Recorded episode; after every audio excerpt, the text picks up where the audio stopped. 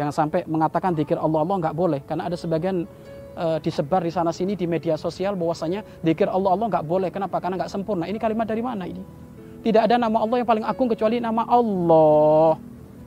Nama-nama agung Allah adalah Asmaul Husna, tapi yang paling hebat adalah Allah. Kok bisa mengatakan zikir Allah tidak boleh? Zikir kepada Allah boleh, zikir melafatkan Allah boleh. Zikir melafatkan Allah boleh, bahkan sampai disebutkan dalam satu, satu hadis qudsi Idza qala abdi rabbi tatkala seorang hamba berkata Robbi yang berkata Tuhanku Allah Allah maka Allah pun menjawab labbaika ya abdi ada apa hambaku? Sal minta tuh akan diberi. Loh dari sini bisa kita pahami bahwasanya membaca zikir Allah Allah itu sangat dianjurkan.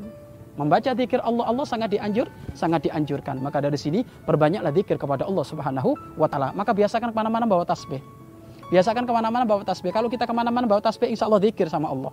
Zikir rindu membaca solawat.